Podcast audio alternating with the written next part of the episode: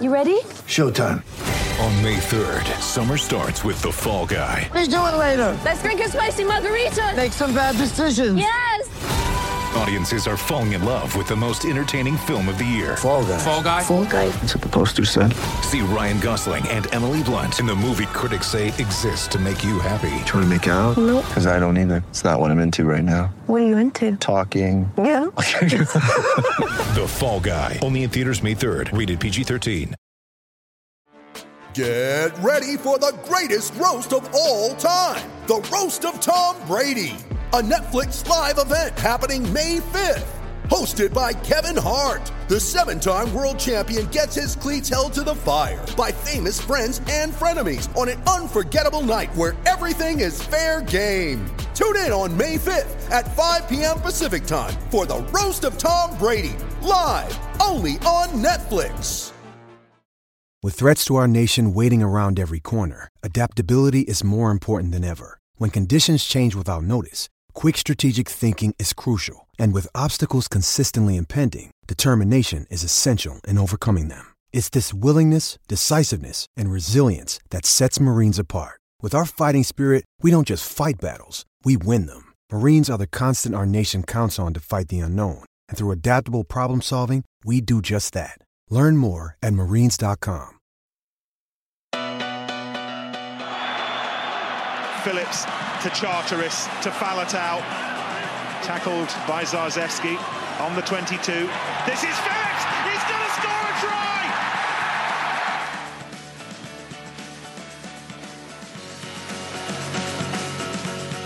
What a weekend of rugby. If you're here, you don't need me to remind you that Wales beat Australia 29 24 in Tokyo to go top of the pool. An amazing game that had it all intercept tries, heroic displays, and of course, debates over high tackles. Elsewhere this weekend, Japan pulled off one of the great Rugby World Cup shocks, this time against pre tournament world number ones Ireland. The hosts adding this scalp to their win over Australia in Brighton four years ago and giving them a serious chance of making their first quarter final. We'll be getting stuck into all of this over the next hour or so, and we'll also be answering listeners' questions in the second half of the show. And joining me to do that, wearing a somewhat controversial check shirt, is Dan Killick. How are you, Dan? Couldn't be better. Really, really pleased with uh, with today. Have you recovered from earlier? Because I genuinely I had to have a little sleep this afternoon. It was just all the emotion of it was way too much for me. I don't think I have recovered really. I was, I'm not, as you know, I was watching the game in uh, in a hotel room in, in Richmond. Yeah. I was so tempted to call you, but I knew you'd pick, you wouldn't pick No, up, or probably wouldn't speak up. to me for, for a year. I yeah, I'm Um, too tense to I- deal with your. When I'm tense, I, I I need to talk. And I was at my phone. I had it out a couple of times, about to dial. I think I had dialed at one point and stopped it. Um, and then I did finally leave you a voicemail at the end. I know you hate your voicemails as well. Yeah, I do. Um, I, we probably can't use the language that was used in that voicemail. Well, I could always bleep it out. I'll I'll But- put a selection of Dan's voice notes at the end Yeah. of this podcast after the after the final jingle, the uh, or the, the bit of stereophonics that plays at the end. So yeah, if you want to hear some of the demented ramblings of a man on edge, then make sure Yeah. you stay tuned for I, that. I definitely woke up. Anybody that was trying to sleep and have a have a peaceful lie in in uh, in the Richmond Harbour Hotel, I apologise for because it was loud. But it had to be, didn't it? Of course, yeah. I, you know, again, I've probably I've probably pissed off some of the neighbours, but it's all it's all completely forgiven. I think you, you know these are these are exceptional circumstances. Plus, the game kicked off at quarter to nine. It wasn't a quarter past five kick-off, was it? So, Exactly, but it, it was still Sunday morning. well, yeah, it's true. Yeah, I'm, I'm sure there are a few uh, complaint notes going into the uh, going into the Richmond Harbour Hotel, but never mind, Dan. All worth it, I think. And so, just have a quick word on this shirt as well. You know, if you haven't seen Dan's shirt, have a look on our Twitter page at Attacking Scrum. Yeah, it's what I describe as a garish check number. It's quite flamboyant. A lot, a lot of stick on it, to be fair. Mm, yeah. And um, thank you to Bryn for uh, sticking up for it and sticking up for me. Yeah, is you know, can you tell irony when it's being used on social media though? you know, does he really like the shirt, or is he just? Just even more sticking. No, it's that's not a bad shirt, is it? It's not for me, mate. I thought it's the Australian colours. Right. You're, you're probably going to say, well, why wear Australian colours? Well, yeah. I have, yeah. I quite often don't wear Wales colours though. I wear I wear something other than Hmm. other than the red. So yeah, I've gone all out Australian. and uh, with this checkered little number. Thank you to Michael Cheika. Oh, there we go. Well, look, if it did the trick, mate, you have to. You have It to did. Dust, dust Well, it did, didn't it? Well, it certainly did. I used to have these superstitions when I was a kid. Actually, I used to have these different coloured Wales jerseys. They weren't like necessarily official jerseys. Some of them were ones that my nan had picked up. Well, from the sort of market. or- Well, from the jumble sales, I think, and like they were, you know, so there'd be like a, a green, a green pullover with the feathers on it, and she'd go, "Oh, Jed, Jed like that." And I don't know, it was probably a, you know, it was probably a, a school choir or something like Yeah. that. But yeah, like if it was a green, if we were playing Ireland, I'd wear the green one because it was still supporting Wales, but it was in green colours. And there was, you know, I, you know what it's like. I mean, it was the nineties. You'd do anything to try and get a they, result. they sound like they'd be good now. If you Yeah. could dig them out. Uh, they would. Uh, they, they wouldn't fit me. They might fit you. You know. right. Let's let's let's dive into this. Just before we do, quick word for our sponsors, of course, at So Coffee Trades. Another weekend of early morning rugby and getting up to watch Tonga versus uh, who they play. Tonga versus Argentina. At 5:45 in the morning was made that much easier with a hot pot of front five coffee. So head over to socoffeetrades.co.uk to get yours. And speaking of front five, that of course is the first part of the show five headlines, and me and Dan will be getting stuck into them like Ken Owens gets stuck into rucks. Headline number one Wales beat Australia to top the pool. Where else could we start? First question for you, though, Dan. Where does that rank in terms of Wales's Rugby World Cup victories? That's a significant win, isn't it? Right up there. I'd say it's got to be number one, isn't it? For me. I think a lot of it will depend on what follows, of course. Yeah, you but know, should the unthinkable happen and we lose to Fiji and you know we don't back it up and we, we mess up from this position, then I suppose not. But you know, you look at it and say, right, well, the other ones that would come close, beating Ireland in the quarterfinals in 2011 to take us through to the semi-final, England in '87, I would say is probably the probably the the one that it's got to beat. Just because, the, but the fact it was Australia who we've got such a dismal record against in the past decade or so, that did make it extra sweet. Yeah, I think, especially when you look at, you know, in the context of that group, we've been looking at this game for for four years, haven't we? The coaching staff have been building for it for that long. Yeah, and we've had ten years of misery, haven't we, against them? I know we got the win recently, Hmm. but that's a massive win. We, we've been saying for a long time, since the draw came out, whatever that was, two years ago, that this is essentially a quarter final.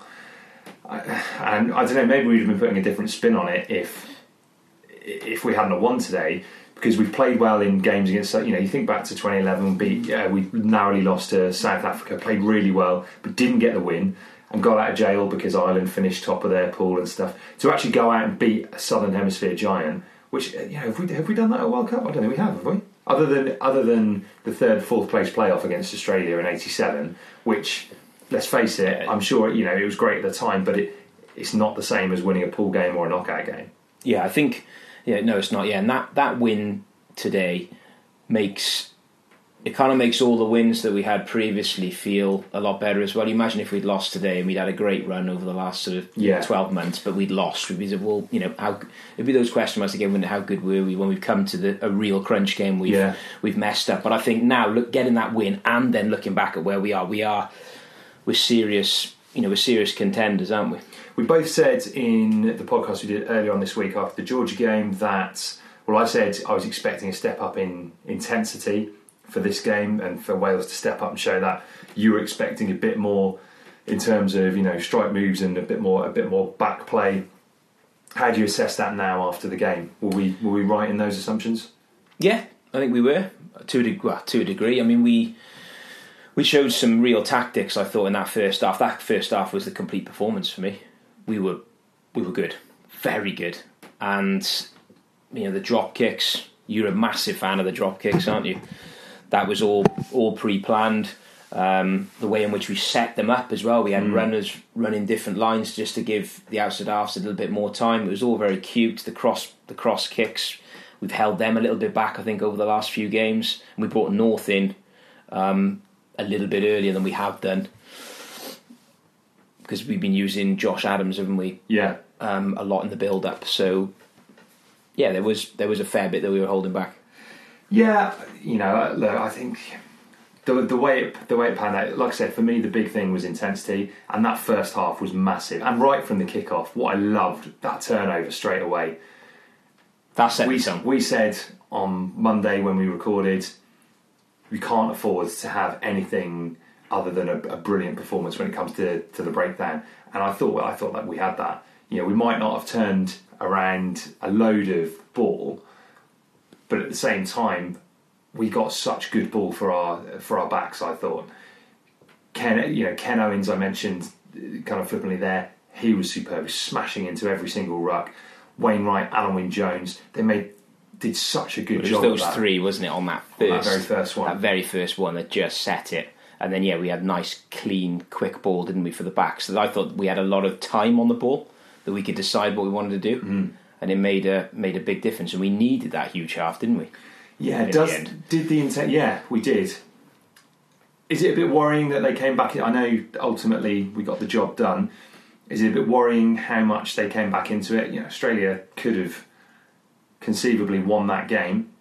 Well, for the f- for the final twenty minutes, my heart, I, I, I was struggling to get my heart rate down. Yeah. I think it was it was probably a dangerous a dangerous level. I was in the hotel room on my own. Would have, if I'd called you, you wouldn't have picked up. But um, I don't think The only The thi- fact- the only thing that could have made my heart rate go any higher is it was that. Yeah. yeah, I don't think the fact that they came back in massively into the game from Mm. the fiftieth minute onwards is any real um, uh, sort of snipe on Wales. Really, I think that they've they're a very good side. yeah. and looking at their bench, their bench is packed full of full of guys that could make a big impact and quickly, and they got their game going. And the sides are very dangerous, aren't they? When there's that point deficit, especially an attacking side like Australia, when they go, we're just going to go out and and we're going to have to throw everything at it and do what we and do what we do best. Yeah. And they were they were very good, very very good. They got a load of front football. They started to win the collisions. All the penalty, all the decisions, bar two, well, bar yeah, bar very few started to go for them. Set piece dominance, attacking play, big changes at nine and ten, and they were they were uh, looking like they were going to win the game. Really, Let's bring back to Wales though. We're going to talk a little bit more about Australia. Where do you think Wales won the game? outside half and nine were were huge for us. Mm. Back row, I thought did a were, were great. Yeah. Aaron Wainwright, that there was a passage of play where he got the ball out wide on the right. He was on his own, and he came back inside, That's exactly what. Yeah. stepped, then powered through and made a crucial sort of five yards. And he, he, I just looked at that and thought, the guy has got so much upstairs. He's so clever. Then you think of the way he was taking the ball at first receiver and everything was coming through him. Turnovers, dominant tackles, tackles where people had missed the first tackle and he was the guy that mm. was rescuing us, sweeping. You hang on, what can't what can't this guy do? Then you you know, line outs that he wasn't much involved with this time, but I can't think of a thing at the moment that he can't do, and he's only been playing rugby for a, a short period of time. So he was he, he was a different type of player for us. We're going to talk more about Wainwright later on in the show because it's something that's come up as part of listeners' questions. And as you know, I don't need an excuse to talk about Aaron Wainwright. You're right, though. I thought the back five, that that kind of back five, was so so impressive.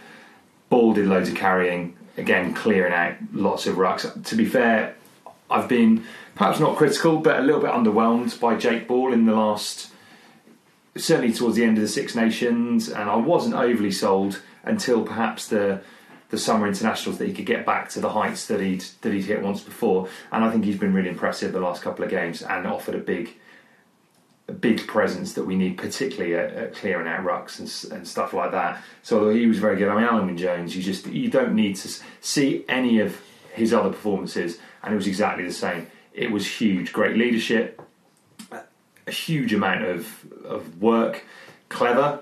I thought, Very clever. and I'm going to talk a bit about captaincy and what his opposite number got up to in a little bit. But I thought he, he captained the game really well. He wasn't in the referee's ear at all. It was almost he captained in the way that you remember Warburton used to, he'd keep the, the chat down to a minimum and he concentrated on his own team and the things that he could control. I thought that was. That I think was he left a lot of it. He didn't. He does usually chat quite a bit, didn't he? Yeah. but I think because because of what uh, what their skipper was doing, he just stepped back off it and thought, "You carry on." Yeah, so both second rows are fantastic. And then, yeah, the back the back row. It wasn't one where there was a huge amount of turnover. You know, it's not like the the ones from years back where we've got loads of turnover ball and won loads of penalties off the back of off the back of the breakdown. But the unfussy stuff, slowing the ball down, defending the fringes well. That required a massive effort, and I thought they did that really, really well. Yeah, we And- secured our own ball, didn't we? Well, in the first Yeah. half, that just meant the backside clean, clean ball, which which made a big difference. And I thought Tipuric was was great. Yeah, I did. Without being flashy version of you know the the silky skills that we know he's got. It was just a lot of donkey work Yeah. he got through They all they all slotted in nicely, didn't they? and pushing the envelope every time at the breakdown, even when he's not in contention of winning a turnover, he hangs on just for that second a bit longer, a bit like Hooper does. Hangs on for that second longer, knowing that Poite is going to say "away now, seven, and then he'll step away. Yeah. and it just slows that ball down. And if we'd have given Australia quick front foot ball, particularly with the with the centres, they've got that mix of O'Connor and Kerevi who offer two very very different things. I think that could have caused a, a huge amount more problems. Yeah, he's smart. He's smart in those places, isn't he? Because he, he does quite a lot of sort of almost illegal illegal bits of work Yeah. around buying us a bit of time, Yeah. which Wainwright will learn. Yeah. Um, and Navidi doesn't doesn't do because he's doing other things. So it's, a, it's a very nice balance. And Navidi again just got through so much Oh, work. yes. Slow, slowing the ball down, crucial little carries. He's so unfussy, and to say he's playing out of, I think he's playing out of position personally. It's almost it's almost seems unfair to say that, doesn't it? Because he, Yeah, he because he plays so well at six, seven, and eight. I mean, Yeah, I just think again, who who can play six, seven, and eight? And at, at international level, in this I- day and age, and and it's one thing doing it for the Blues, which he'd done admirably for so long, a number of years. I've said it before. I, I questioned whether he was big enough to play international rugby. I was really proven wrong with that. And to do it at six, seven, and eight, and look equally as comfortable. Arguably, seven's his best position, and that's the one he plays the least at at international level. It, Yeah. He's he's an absolute phenomenon and so unfussy. Just does an incredible job for the he side. put in some big tackles on Yeah. the sweep as well, like Wainwright, where we missed because they were carrying hard at times. Hmm. They break through the first tackle. Who's coming through? Bang, Navidi, and that also slowed them up as well because his tackles are they're heavy tackles. He knocks people down, doesn't he? Which buys us a little bit more time. It's not he's not hanging on to people and then they're managing to get an offload. He does take people to the floor, Hmm. which I think is an important, a big part of his game as well. Yeah, I absolutely agree. It's again similar to. And then he's into wrestling mode. similar to what Lydiate did for us Yes, going a few years back. yeah. That you knew that it was going to be. He, yeah, You knew what he was going to do. It was It- that chop tackle that gives time for either Toby or Warburton to get over the ball. And Navidi, you know what you're going to get every time, but it's so effective. It is that reassurance in a different way, isn't it? Lydia, you felt so comfortable with Yeah. him there, and Navidi now, we are a different side without Mm. him. We have to have him somewhere in the back row, and you know Moriarty's Moriarty's you know paid the price for that. But at the moment, it's it's the right call. Let's talk a little bit more about outside half. You mentioned that. In fact, let's talk about the halfbacks because Gareth Davies, I thought, had. Oh, I know there was a few missed tackles in there early on, but this, this is Gareth him. Davis, isn't it? Is every time I, I start watching it, I go, God, just there's there's something that's not can't quite do it at that top level, and this could be for Scarlets for Wales. Just when you think he might be having one of those games, he comes out and pulls something incredible out of the bag, and those into that he could have had two of those today, but that first one, you'd have had three, couldn't you? yeah, I, uh, possibly, yeah, yeah, yeah, yeah, there, was, yeah. there was there was three. I mean, yeah, he was. that was game changing defence. And you can forgive someone missing four tackles or three tackles or whatever it was when you're charging up and blitzing like that because it puts that doubt in the mind and that difference that it makes was evident on that first try. Well, because he's racing up so quickly as well, that's when you're most likely to miss a tackle. Yeah, because exactly. because you're hairing up so quickly, and that was a fine game from him. One of the best I've seen him have, and yeah, you called it. We're under the pump. It's almost like he something just switches in his brain. Mm. He's like, I've got to get us back into a. I've got to get us uh, change the game a little bit, and out he does something a, a solo try, and he did it, and it was it was brilliant for me. It was, and The just pace. just kept that kept that up, and and those those blitzes are so so key because actually I thought the centre the centre pairing didn't have their best game defensively for me. John Fox, I think he's when he's his best, is the best outside centre in the world, and particularly defensively. But he got done by Kerevi. Kerevi. Yeah, he did struggle a little bit at times. Yeah. I thought he came back into the game. He did definitely, but we've come to expect such high standards from him that I don't think that was his best game. Hadleigh Parkes, uh, uh, his best game in defence. I thought both were both were good in attack. You know, again, you didn't have the the big fend from Jon Davies to get through to get through a hole, but you, he did some nice stuff. Went when it was on, and you know, put the boot put the boot on to, to clear his lines and stuff. So he did have a good game, but I think the standards are so high. But what Gareth did, Gareth Davies did from nine, just put that seed of doubt in the mind and put so much pressure on their halfbacks that we had the better of them in, in that facet of the game. Yeah, we did, and their kicking. They, those two were picked for their kicking game, weren't they? Mm. Because of what we do, and he made a difference on that. Yeah, I, I don't think it's just the kicking game they're picked for. I think it's, you know, I thought Genia's kicking from the base of the rucks, I think I tweeted about this, was phenomenal. He gets so much distance on those clearing kicks. Did make quite a few errors though. He Didn't made loads of errors. I, Now, this, this is what I was think- surprised. I think the back row and Gareth Davies can take a huge amount of credit because they put so much doubt in his mind. Again, he's taken those taken those two steps away from away from us, and they looked like a, a pair of halfbacks who haven't played together that much. I know they have, but in recent times they haven't, and I think that, that made a that made a big a big uh, difference to the yeah, game. our back row put some seemed to put some real pressure on on Genia in Yeah.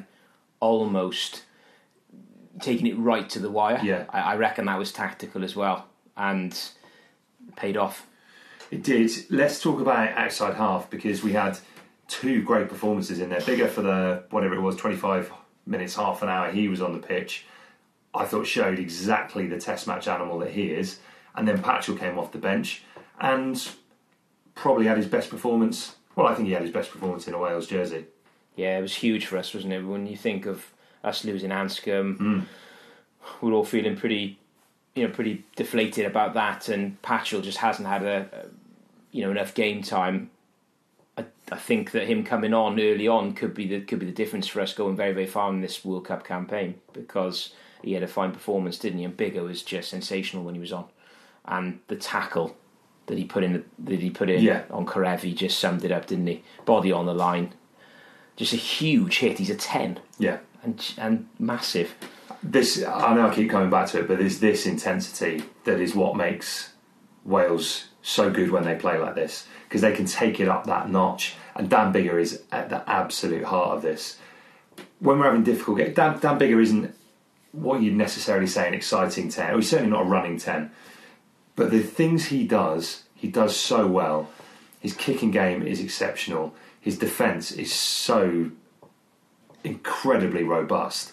And under the high ball, he's, he's absolutely phenomenal. And you just think those things, he does them so well. It's almost like, you know, to, to look at other sports, I'd look at someone like David Beckham, right? For, so for all his stardust, really, he was very good at set pieces and crossing the ball, and that was it. But what he did at those things, he was probably the best in the world at. And that's what I think Biggar does. So while yeah, Beckham was you know was a very flashy looking player, Biggar just does those basics so so well and consistently at the highest level that you just need him on the pitch.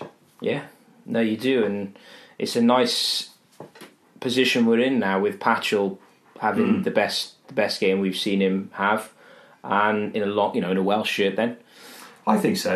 Well, and again, that's a massive game. Yeah, that's, it. He, he- know, He's featured well in some games. He that was great against Scotland in, tw- in 2018, but we had so much front foot ball. It's Scotland away from home. Uh, sorry, you know, Scotland in Cardiff, and really, he was going to do that. Yeah. You think of the pressure that was on him, he wouldn't have been expected. He, he would never have thought to be coming on at that period, at that stage of the game. And when we were watching the game, I don't think any of us, because he, he played so well within the first 10 minutes of being on, we didn't feel, oh my goodness, you know, Patchell's on the park, we're starting to get nervous. He just, he just led it. And that's a huge positive for, for us now with Biggar and him, because they do offer something different as Mm. well. Very different. They're, very, they're very different threats. and and they're, they're two they're two big threats. As we said, what Biggar does, he does better than better than most of what he's best at. And Patchell's running game is very good, but his kicking game today was was sharp. I thought it was a little bit naughty. Some of the uh, the plays coming down his channel, we knew it was going to happen, and leading with the arm. But we'll probably go on to that. Let's move straight on to headline number two. So we'll definitely come on to that point as part of this. Headline number two is Michael Cheika's salty response, I would, I would say, to losing. That's caused a lot of reaction. Have you seen that interview, Dan? I have seen that interview. Salty's one word for it. There's a few others. Go on. Um, I just thought it was pretty petulant from him. It was, it was quite disrespectful. He, he, he looked as if he, he sort of hated the world, hated everyone, and you're not going to be in a great place after losing a game. But you've still got to hold you. You still got to hold yourself, haven't you? And I think have a bit of respect for the other side that have, that you've played against. And it wasn't as if we we didn't deserve to win either. We didn't we didn't rob the game, and they had some some they had some pretty shocking um, you know plays that you watch the tapes back. You didn't even have to watch the tapes back. They were it was it was a legal play. Well, let's look at those two yellow card or potential yellow cards. So you've got the Michael Hooper shoulder charge on Dan Biggar, which for me, stonewall yellow card. I think even before the, the kind of hysteria and the increased scrutiny on high tackles, I think that I think that's a yellow card ten years ago. Yeah. Because it's just late. Can he pull out of it? Yes. Has he has he gone in and and led with the shoulder? Yes. Yes. And okay, there's no contact to the head, so it's, And he it's knew what he was red or doing. anything like that. But you could definitely have pulled out of that. There was a lot of time. Yeah. You know, there was a lot of time in real play. He knew exactly what he was doing, and it was it was a proper cheap shot and naughty, and he should have gone for that. And the Kerevi one, which you've kind of mentioned a little bit there, I'm a little bit. Look, I know actually you you could have given a yellow for that. The way that the law is is interpreted these days. Personally, I don't think it is. You know, if it was up to if it was up to me making those decisions, I don't think that was intentional dangerous play. If I'm honest, I think you might feel a bit differently on that. But I just think that's don't get your head in that position. Would be my, would be my advice. Uh, not that Rhys Patchell needs my advice, but that's that that's the way I view that one. I actually kind of would be Go lower. yeah, go lower, and it, it takes it out of the game. In that scenario, if someone's running at you that close, I don't know exactly what. Yes, he led with the forearm. Eh, You know, I think it's a penalty, and I think that was the right decision there. But there's so much hysteria around this. Yeah. Let's let's get your view on the on the on the Kerevi incident. The Kerevi one's a difficult one, isn't it? Because he does run like that, and you could say, well, don't run with your forearm leading, Yeah, but a lot of players do run that way. It is it is a con- it is a contact game, and you're gonna you, you're wanting to knock people out Yeah. of the way. Yeah, if Patchell had gone lower, then the arm the arm comes comes into contact with the air, mm. but he is still leading. That forearm is still right out there. So if you if you're running and you're not going to and you're not you're not going to hit anyone, you don't run with your forearm out like that. So I, I think it's it- But if you'd have gone into the chest and it was just the chest, then Yeah. you can see why you'd lead with the forearm. So that one I can kind of see. But not many people do lead with the Yeah. forearm into the chest, so it's not an easy one. But I do think uh, they tar- they targeted Patchell. They target. I think he targeted Yeah. his head. I think he knew what he was doing, and he probably knew that it was. He'd, he'd probably get away with it. Um, I, it doesn't sit too well with me. Okay. The other thing was Michael Hooper's response to it. He had a big old chat with Romain Poite, and that's rubbed people, a few people up the wrong way. As I say, I, I can see his frustration with that because it's it's more of a grey area than the other one in my eyes. But at the same time, he really went for it, and I think in the old days he'd be marched back ten for that. And I wanted to see him march back. yeah, He was he was like Cheika, wasn't he? The two of them very petulant, and it was you could just see it in the interview, couldn't you? Puffing, puffing, puff in, mm. grabbing the water. They didn't want to be there, and you're not going to want to be there, but you've still got some duties to do. You do. What? How much of this is a reflection of the pressure that Cheika in particular is under? And I'd say in, in relation to his team selection, because I think he got his team selection all wrong today. He was too worried about what Wales were, were going to try and do, and he got that selection wrong. Yeah, he's under pressure, but he's been under pressure before, hasn't he? Hmm. And I think, yeah, he he knew that he got it wrong. The second half showed that, and that frustration he just could not contain it. He kind of admits that he, he can't contain things. And he, hmm. sometimes he doesn't say anything because the the media are expecting him to go. But I just think he needs to handle himself slightly better, which will reflect, it reflects better on the team. You can't warm to a team when when when you're being led by a coach like that, and I think people are laughing at him really for the, for for being the way he is. It just needs to just needs to change it, but he won't, will he? No, he won't. I'm not sure. He, I'm not sure he can. I wouldn't be writing Australia off just yet. But at It's the gonna same be difficult time, for them now. It's going to be difficult. It is going to be difficult, and we're going to talk about what route they might have later on in the show. We're going to come back to Wales, of course, but headline number three is Japan upsetting Ireland. I think they've proven they're not just here to make up the numbers and put on a good show as hosts. How impressed were you with that Japanese showing? That was a lovely performance from them, wasn't it? They were razor sharp, hmm. quick ball. They're a really exciting side to watch. Do, do you know anyone that doesn't like watching them? No, and the thing that really impressed me with it, you're right, absolutely spot on with all of those points. The thing that really impressed me with it was their composure because they were, what was it 12 0, 12 3 down, and at that point it could have capitulated a bit like Scotland did the, the week before. And they came out and they fought and they got themselves back in the game, get back in the game, get back in the game. And they did that and they took their chance when it mattered. And the other thing is, it could the wheels could have come off because Tamura was obviously feeling the pressure when it came to goal kicks. He missed some regulation kicks there that really straight in front of the post. It doesn't matter how far out it is, you need to be nailing those kicks, and he didn't.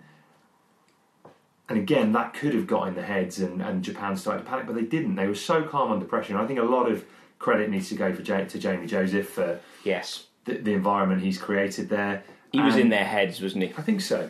It was almost like telepathic, just sending the the calmness that he exudes onto the players. And they just built it, didn't they? And went about everything really quietly, but they were super confident. Really good performance. Yeah, I, I thought it was, and the back row in particular were absolutely superb. It was a huge call to leave Leitch out, Yes. and the impetus it had when he came off the bench. Crowd went wild. The crowd went wild, and he put in a brilliant He performance. did. He put in From a, from the first few seconds, wasn't it? It was it was big from him. That was lovely. It was really good. And I say lovely, I think that's the right word for it because it's great. you look, like him. It, uh, Dan, in, in 2007, a Wales B team that went out, you know, Wales went out of that tournament in to to Fiji in the pool stages. We put almost 100 points on them with our B team out there. And to think how far they've come in those 12 years, that's brilliant for the game. It's absolutely brilliant. The more you can see these success stories, like Argentina have done in the past, if Japan can carry on in this vein, it makes the game so much better because you just want to see, you want to see these these upsets and you want to see sides competitive. And, I'm for this World Cup with them being hosts. yeah, I think it adds to it as well. Oh, it does. Absolutely. Let's just have another quick look at that pool, though. Who do you see getting out of that? Because this is it's given them an amazing shot at getting through. There's still Scotland and Samoa in there to play, and Ireland, you know, have, have had an unexpected loss. So, how do you see this one playing out? I think Japan will qualify. I think they'll go through. Will they top the group? Oh gosh, um, let's go with yeah. Let's back them. Um, and Ireland, you'd have Ireland there as well. Yeah. So realistically, Scotland could be going home. Which They've got a massive game today as you listen to it, but tomorrow as we record it against Samoa. That's that's huge for them. They've, they've got to come out and turn up, and Samoa will fancy their chances based on what they saw from the Scots last week. be really disappointing for Scotland, won't it, if they don't if they don't get through? But I think after the the early their early performances, wouldn't be nobody would be that surprised, would they? At the moment, it's probably fair to say that. Well, yeah, based on that first performance, it's They- impossible. They weren't at the races. They weren't at the races, and it's a big, big game for them. So they can't afford to take that lightly. I think that's going to be a real test match. And then if, if they do get through that, you've got this this massive great game against Japan towards the end, and Some could come, down to, but could come down to bonus points and things like that. One final question: What was Joey Carbery thinking when he kicked the ball out at full time? I don't know. We'll have to ask him. Yeah, it was really really strange. Could you? Could it be? I don't, I don't know. If, Points. could it be he's thinking, right? Well, we just need to take a bonus point. We're behind our own line here. I think that's what all it was. They're out on their feet. Didn't have anything left in the tank, which is hard to imagine. Mm. Didn't have anything there. Thought we we just hit the, the points. Bonus points could be crucial. We're, we're done. That's what it has to be, doesn't it? Must be. I, I, I don't know. I, I really don't know. Maybe maybe there is an explanation someone can give us, but and then maybe that is it. But yeah, for me, that's all it can be. Yeah. what would you have done in that scenario, Dan? You're a you're a uh, That's swashbuckling number ten in your day.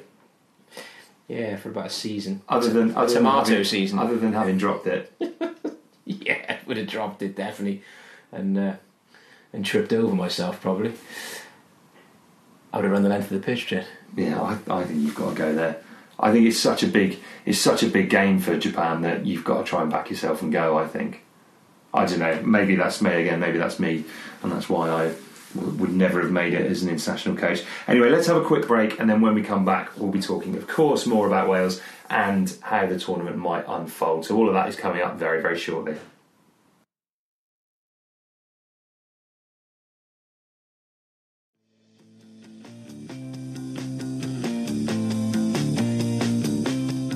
Welcome back. Still got two headlines to get stuck into. Plus, we've got some cracking listeners' questions.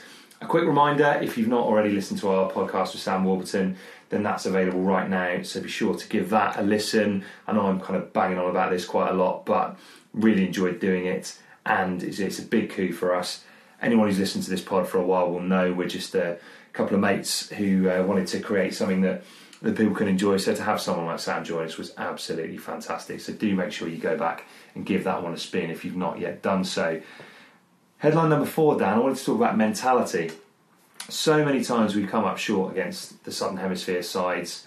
Does this prove, this victory prove that Wales are over that shortcoming? Yes, it does. I'll let you have a good talk on this one because I know mentality is something that you've said and talked about hmm. on a number of these podcasts that the new the new players that have come in they don't they don't know how to lose. They don't expect to lose and it feeds through. It does. I think the way I look at that, after that very, very difficult third quarter of the game, where Wales were under the cosh for a whole 20 minutes, probably a little bit longer, I do think the Wales of old would have lost that game. Going back to even four years ago, we would have lost that. And just the ability to keep digging in and not looking at the bigger picture and letting those doubts creep in it would be very easy in that scenario to go, oh god, we've had a massive lead at half time, we've thrown it away. Look at it now, the lead's only the lead's only four points. A try and they're ahead. Not letting those voices get in and just take it phase by phase is testament to the the improvement that Gatland and the coaches have done, but also to Alun Wyn Jones, Ken Owens, Biggar, the, the the big leaders in that team who were able to go there and instill that sense of confidence in everyone who's in that side. Because I thought that was evident. It was just about you can imagine Alun Wyn Jones out there when they're, we're facing another driving line out. Just hold out this one, hold out this one, another phase. Right, it's gone down. Regroup, regroup, regroup. Especially when we're under so much Yeah. pressure, weren't we? In all in all areas, really. We, you know, they, they dominated possession, territory, Yeah. the lot, didn't they? We made we made we had to make so many tackles. And I think the young ones as well. They because we were so under the pump that they they really dug in and did some smart some smart cube things just with delaying and they showed real composure when we were in in a pickle. We were in the soup, weren't we? Yeah, undoubtedly. And I, I thought at points, I thought, oh, God, this is it. It's, it's going to happen again. It's going to happen again. And the fact that Kurtley Beale was on the pitch, I thought, oh, I haven't seen much from Beale yet. And in my head, I thought, I can see that this is 2012 all over again. It's terrifying. Beale's, Beale's going to go through and do something. But that's the way Wales played and the character they showed. That's the thing that's really, really encouraging for me. Wales aren't a particularly flashy side to watch and there was some nice stuff in there. And of course, if you're Welsh like we are, it's it's, it's fantastic watching you get those victories. But it's not like watching a particularly fluid back line or anything like that. They're just a very, very tough side to beat. And that's in, in rugby World Cups that can get you that can get you to places, that can get you to, to quarters and semis and, and who knows where. So that character I thought was absolutely massive. Yeah. And and things like you know, things like Biggar uh, not Biggar, sorry, just winning that penalty and, and Patchell slotting it, they're the things that, that make the difference. What have we got? I think we only scored six points in the second half. But the damage was done in the first so that stay in the game, stay in the game, pick off a penalty when it comes. You know it will come. It's very, very hard to go through a, a half without conceding a point. And when it came, we took that opportunity. Likewise, the drop goal at the start of the half. All those things were crucial. Great game management and a great mentality. Yeah, part of that, part of the confidence and composure we showed, us, I think, was reflected in that penalty as well. That we didn't, we didn't start getting chopsy. We wound them up, didn't Mm. we? We did a job on them, and that's where I think Alun Wyn Jones's captaincy just shone through, and he just stepped back, didn't he? He let them get a little bit niggly, and we we did win a crucial penalty. And I thought that Elliot Dee did some very clever stuff in the front row with Yeah, I did. Uh, you know, from he's not inexperienced, but I mean, in that at that level in mm. those. Well, games, first World Cup. he he really really did a job for us there, and he deserves a massive pat on the back because that was cute play, and yeah, masterful from him. Let's just stick with it. This is this is going slightly off track here, but we did mention in the week that the bench perhaps looked a bit lightweight in terms of the impetus it was able to add, and actually in terms of weight. You know, you've got Shingler coming on in the second row, who's who's definitely a back row forward. The props who are great in the loose, but can struggle at scrum time. Do you think that's still a bit of a concern going forward? Yeah, undoubtedly that's still a concern. We the scrum was under the pump, mm. and a second row we've got a we you know we've got a a chap playing in the second row. There's not a second row, but they they all dug in. The characters, it's just great, isn't it? Mm. Because we we're struggling in in certain positions, and everyone chipped in. Wainwright went off. He, Yeah. he he probably was suffering from cramp. I would have thought because he was on the bike, wasn't like he? 48 minutes he went off, which was quite Yeah. early. But he was on the bike Yeah. in the in the half time. so I can only imagine that his legs were seizing up. Yeah. So he had to keep going. He's not. He can. He can. He can go longer than than 48, 49 minutes. Mm. So his legs had obviously seized up or something, and then he came off. But Moriarty came in, and when we did need some big hits, he put in some big hits. Yeah. I was worried, as probably a lot of people were, that why is Wainwright coming off? We Mm. we need him on. He's arguably the best player out there at the moment. But Moriarty, to be fair to him, came on, started levelling people, and it did give probably a little bit of a lift to the guy on the left, the guy on the right. That, Yeah. Who's that? Jesus Christ. Moriarty's coming in like an Exocet missile, you know. Yeah. I think we need Beard back to add some impetus there. We do. And this is headline number five. A lot of people have, have tweeted us about this, and it's essentially thought, thoughts on team selections going forward. So we face Fiji next after a 10 day break, which they're going to need. I think there'll be a damn good drink tonight for those that want to have a drink. I also think Shaun Edwards is going to drill them damn hard again because actually there were a few a few chinks in the defensive armour, which is encouraging because there's stuff for us to improve on. Yeah, we did miss a lot of tackles. Mm. We did, and there's those things to, to improve on and build. But what do you do with the team selection there? When it goes to that Fiji game, are you tempted to experiment or do you say, right, we've had 10 days rest, let's stick it with the, the same players again? 10 days is a good amount of time. Yeah. you know half of that can be off, and then we need a good, we need a win. So I think the core of that side, if not if not all of that side continues, there's a few tweaks that I think maybe could be made. What are you thinking? Tomos Williams to potentially start at nine. Yeah. On on Gareth's performance today, we need him. We need him going forward.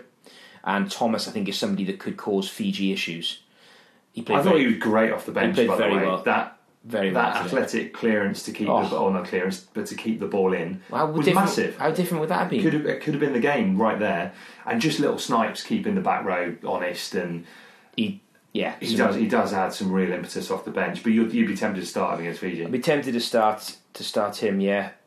Potentially Elliot D as well, in for Ken Owens in this Mm. game, and I would look at Watkin coming into the centre for for probably Hadleigh Parkes just to give him give him a bit more time off and let let Jonathan find a bit more form. We're looking further into the Mm-hmm. future here, which is always a risk, but I think we have to talk that way, don't we? Well, you've got to back yourself, having done this, to go and complete the job. So you can't think too far ahead. The, the next stage is getting that win over Fiji. Now they've already lost to Uruguay. I don't know whether that makes them more dangerous because they'll have a point to prove and they'll also have they'll be wounded. You know, potentially they'll come out and play the, the Fiji style that that we know they're capable of. They'll come out and try and bring a game of sevens, which is not historically something we've enjoyed. We've just got to get that win. So I think the bulk of that side stays the same. I'm with you. A a couple of tweaks here and there, maybe, possibly in the front row. I would be looking at a few changes, thinking, well, if it's going to be a fast open game, then maybe the, the other two props might be a better option, just to, to to give them that that added impetus. But then on the flip side, you could say, well, you you want to going to want to try and keep it tight and have your strongest set piece That's it. line up out we don't want it spinning around the place, do we? Going No. all over the shop, and and I think there's a, a call maybe to rest to rest Liam because he's that important. I think you have to. So- he's picked up a he's picked up a knock, which I think he'll be all right with. I, I just don't know whether it's worth worth risking him. And When you've got when you got Lee Halfpenny sat there as a water boy, Hmm. I think you get Halfpenny in that 15 shirt and you give Liam a rest. I would be tempted to potentially give Biggar a rest too, but his rest is only Well, ever going to be on the bench. Yeah, with him having a rest though today, I know it's not. Can you call it a rest? But he's he hasn't had. He'd be in a different shape, wouldn't he, if he'd had uh, eighty minutes? yeah, or even or even sixty or seventy. But it's good. It's good that we've got those. We've got those options now. I I would be tempted to have a look at maybe having Biggar on the bench and just while Patchell's had a good game against Australia, go out and try and build on that momentum. So that's the that's the Fiji game. Look, without trying to be disrespectful to Uruguay, I know they've beaten Fiji, but you should be able to field a full second That- second fifteen and, and That's where we and- go and, with- and yeah. put the uh, and still put the burners on them. That's where we go with a full second, full second strength side. So we go for pretty much fully loaded, just with depending on how they are injury wise, make a couple of changes for this Fiji game. Is there any concern that if you do that, it might? And again, I'm getting ahead of ourselves, but you could leave yourself undercooked for a quarter final, or is it more important that they have the recovery time? I think the recovery time that'll be so. that'll be three. So if we're going with the first, what the first first team in the first first three games, Mm. then a rest. They're going to be building all throughout that period as well. I think that leaves us in a really good position coming into the quarters. Should we get there? Well, yeah, I hope that's it. It's just about getting the job done now, and, and hopefully we'll be able to do that. We're going to finish on some listeners' questions, though. Now, oh, kind of kind of touched on this really, but this has come up from both Matt Armstrong and Reece Knott. What the Wales need to do to ensure that they build momentum, starting with topping the group. What is it, Dan? What have they what have they got to keep doing to make sure they they continue to build on today's performance? Just keep getting the, the selection right, haven't we? We've got to go in with the best side against Fiji, get get the win, and then rest up the guys and, and get another win against Uruguay. I think it's all about momentum now, isn't it? And just keeping the group tight, which they are. Mm. They're in a good place, so just keep doing what we're doing. And I think against Fiji, we'll want to get a good few points on the board early as well, and then we can make potentially a few tweaks thereafter. Yeah, come out of the blocks hard, almost like they did against Georgia. but just keep it keep it tight. We need we cannot. You know, we always say, "Oh, it needs to be a, a tight game," and it gets a bit boring. Well, we know it needs to be a tight game, but they're they're better than they don't allow you to to go into a tight game. So it's not hmm. like we, you know, we don't. It's not like we forget to, to, to play a tight game. I think they're they're, they're, be- they're a lot better than you know people give them credit for. Sometimes they they're masterful at just disrupting that, and then you, you're in this all it's all over the shop. And they gave Australia a very tough game, well, a, a very tough 50, 60 minutes in the opening game, which is why that Uruguayan win is is still such a shock because the golfing class should be there. Out, out of the Pacific nations teams, we very much thought Fiji would be the strongest of them, and on the evidence of the Australia game, it looked that way. So you, we have got to be careful that we don't take them too lightly. We have. I think you, we have. To, you can frustrate them. So I think mentally they're a bit frail, and the, they're they're not the most structured of sides. So we have to. We've just got to play our game, which is up the jumper, pick and go, Mm. bring North and, and, and Adams down the down the narrow channels and keep it nice and tight. And sounds easy when you say it like that, doesn't it? Mm. But they'll be trying their best not to do that. But if we do that, we'll frustrate them, and their heads will their heads will go, and we can build we can build a fairly nice score. What about this 20 minute period after half time? I thought it was forgivable against Georgia. I was a bit more worried about it today because it could have cost us. How do you make sure you get that right in the remaining two pool games so that it doesn't cost you, and then potentially in a quarter final? Because in a quarter final, there's no there's no turning back. Even if it had cost us today, you could still progress to the quarters. When you're in that knockout phase, having one bad quarter of rugby could be your tournament over. I think really it comes down to the the set getting the set piece right Mm. and winning winning the collisions and our set piece at the moment isn't good enough really. Really, you'd look at it and think it's not it's not good enough to win the World Cup. But the fact of the matter is we're we're winning these games with in a way that we probably shouldn't do and and we've got to firm that up. If we can firm that up, that's what we need to put everything into now. It's a bit similar to the Grand Slam where we were saying the whole time, line out needs to be better, line out needs to be better. Yeah. And then come the final game, It it came was perfect. And you've just got to hope that tactical, Joe. I, I, I, think, I think you genuinely believe this is going on, that they're saying, oh yeah, let's, let's, let's skew a few line outs and let's, It's all part of the master plan. I, I don't think it is, but No. getting him to peak at the right time, if they can do that again, you know, it's it could be it could be just this phenomenal run. I Which is what get- we- we're getting overexcited. Yeah, well, but we I, have. I certainly am. Well, I think we all are. We we're Welsh, aren't we? We do get carried away, but it, we are able to turn it on at times when it really matters. Mm. I'm not. These games do matter, Yeah, but we've won them, so we've we've got to just hope and pray that it that it comes. And we need us. We need Adam Beard to to get fit because we've got to we've got to have another second, an actual second row. yeah, I think you're absolutely right. That will make a big difference. In fact, going back to the selection point, presumably he would come in for you either off the bench or to start if he's if he's fit enough, which you'd hope he would be in ten days' time, to come in and, and get that get that game under his belt or a good 50, 60 minutes under his belt against Fiji. I'd start him Mm. if if he's fit enough, I, and I'd rest. I'd actually rest Jake Ball. Would you? Yeah. Yeah, I, would you because- when you play Alun Wyn? I'd play Alun Wyn. It's a, yeah, it's a risk, but I, he's so resilient. Mm. I can't see him. Can't see him coming off, and I don't know. I just think he'll he'll be all right. And Jake Ball's more likely to pick up a knock. And the way he's playing, we don't have ball carriers, and he is he's a threat there. We need him at the moment. I wouldn't. We've got to wrap him up a bit. It's interesting you say wrap him up, not Alun Wyn. But I know what you mean about Alun Wyn Jones' resilience. But for me, he's the one irreplaceable player in that side. He is, but equally, I he's because he is so irre- irreplaceable. I don't, don't think take him out of the no, I don't think we'd we'd function right without him. So we need him against Fiji for me, and then give him give him a, a day off against, Against Uruguay. Fair enough. Yeah, Okay, let's. I'm getting overexcited here, so if there's one way to pour cold water on it, let's talk about England. This one's come through from Nath Berry. It says, if England top their pool, who would they rather face, Wales or Australia? I think undoubtedly Australia. What do you think? yeah, I'd say it would probably be Australia, wouldn't it? They've had some good wins against Australia, and they've struggled against us. in the big games, they've come up short against Wales. In if you look at the what what could have been a potential Grand Slam for them this season, they come up short in the game at Cardiff.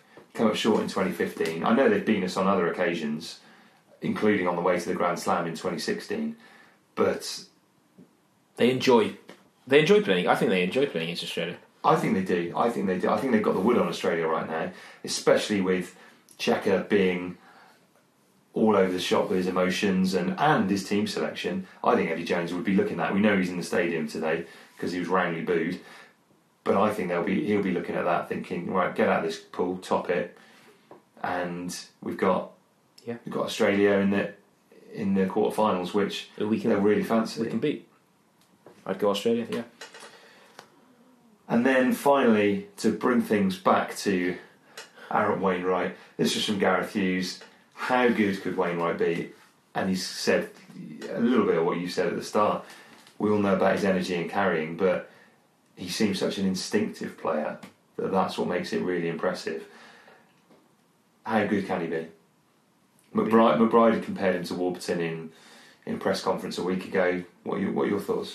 I think he can be the very best. He's for me, he's different, totally different player to Warburton. Yeah, I think so. But he shares some of the qualities. He does. He's, he's, his qualities, though, his skill set's very, very different to any anyone I think we've really seen before. And I think it was a really good question that because it the the, the chap also touched upon could that be the difference to get Yeah. further on and, and, and I think he could be. Mm-hmm. Yeah, he does.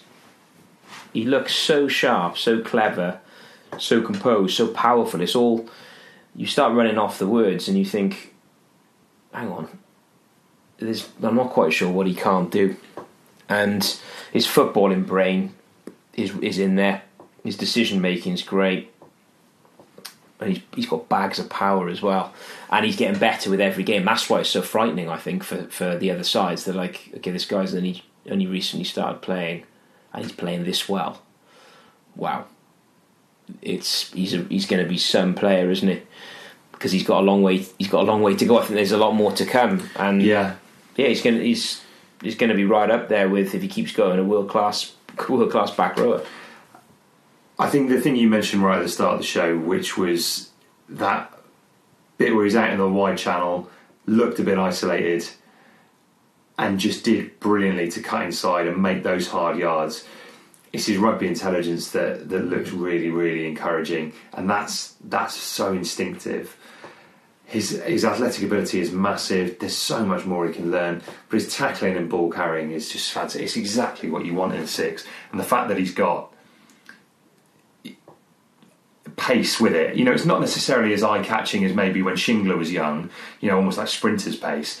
But he's a very rangy runner, Yeah. and and he's he's explosive as well. He's, he's really dynamic, and the reason why it's such a point of difference is because he's a six, yet he's got great ball skills. He does all the donkey work. He ties in really nicely with the backs, so it is a real a real threat for us, and will bring us will bring us tries, and then he's he um he give he gives away me, like very few makes very few errors. Mm. Because how many times would we see a back rower that's out that takes the ball runs up an alley gets Yeah. isolated turn up? You don't see that with him. He, he comes back in and for a coach he's an absolute dream. Because you're like this guy is error free how old is he? 22 22. I think. Well, he's, hang on he's error free and he's 22 Yeah. he's only just started He's playing been playing. rugby for three years, really. For, you know, it's it's an extreme talent. And a rare one I think It is undoubtedly, and that's that's what I mean with the instinctive stuff. For someone who's been playing, not it's not like he's been playing international rugby for three years. You know, he's been basically been playing rugby for a handful of years, and that's that's so so impressive. So I know obviously he comes from comes from good rugby stock, but he is he has everything to make it to the highest level. I just hope that he stays injury free and keeps that shirt, keeps fighting for the shirt, and he won't want to have a bad game because he's not going to let, want to let go of this love his headband as well strong and headband and Headband moustache. tash. Yes, big fan of that. and of the that. glasses Big fan of that. Yeah, and the glasses off the pitch. Yeah, he's in a way he is like a, an '80s player, isn't he? Yeah. To watch, but uh, yeah, just uh, such a great talent. Hopefully he stays fit. But that back row looked good to me today. Great bit of balance about it, and and having Moriarty come off the bench and add some impetus is great. It's a nice back row, and we, we we've needed that. haven't we? When you look back to the last back row, the balance we had: Warburton, Faletau, and Lydiate. Mm, mm. Hell of a back row. Yeah. There we are. There we are, and that brings us to a conclusion for this week. You will probably have noticed that we haven't had time to talk about any Pro 14 stuff. You know, normally, ordinarily, we would do. It's just with this being such a big victory. There hasn't been time to squeeze it into tonight's show, but we will be back to chat Pro 14, of course, as the season progresses. Now, if you've enjoyed this podcast or any of the others you've listened to, please make sure you leave us a review on iTunes. Again, I know it's something else I bang on about, but it does help us out massively. It makes it easier for people to find this podcast, so it helps us spread the word. And if you've done that already or you don't know how to do it on iTunes, tell your mates, tell them down the pub, tell them in the clubhouse. If you think they'd enjoy this podcast, let them know and keep spread spreading the word. Final thanks to our sponsors at So Coffee Trades, and we will be back to chat rugby with you throughout the rest of this World Cup, and that'll be very, very soon. Thanks for listening.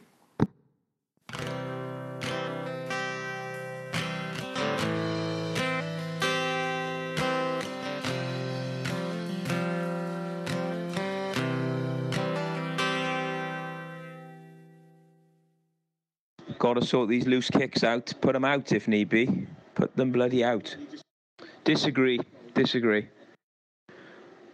Hooper should be spoken back to on that. That's a ridiculous chat from him. Come on, referee. That's deliberate. Deliberate. Come on. Sports Social Podcast Network.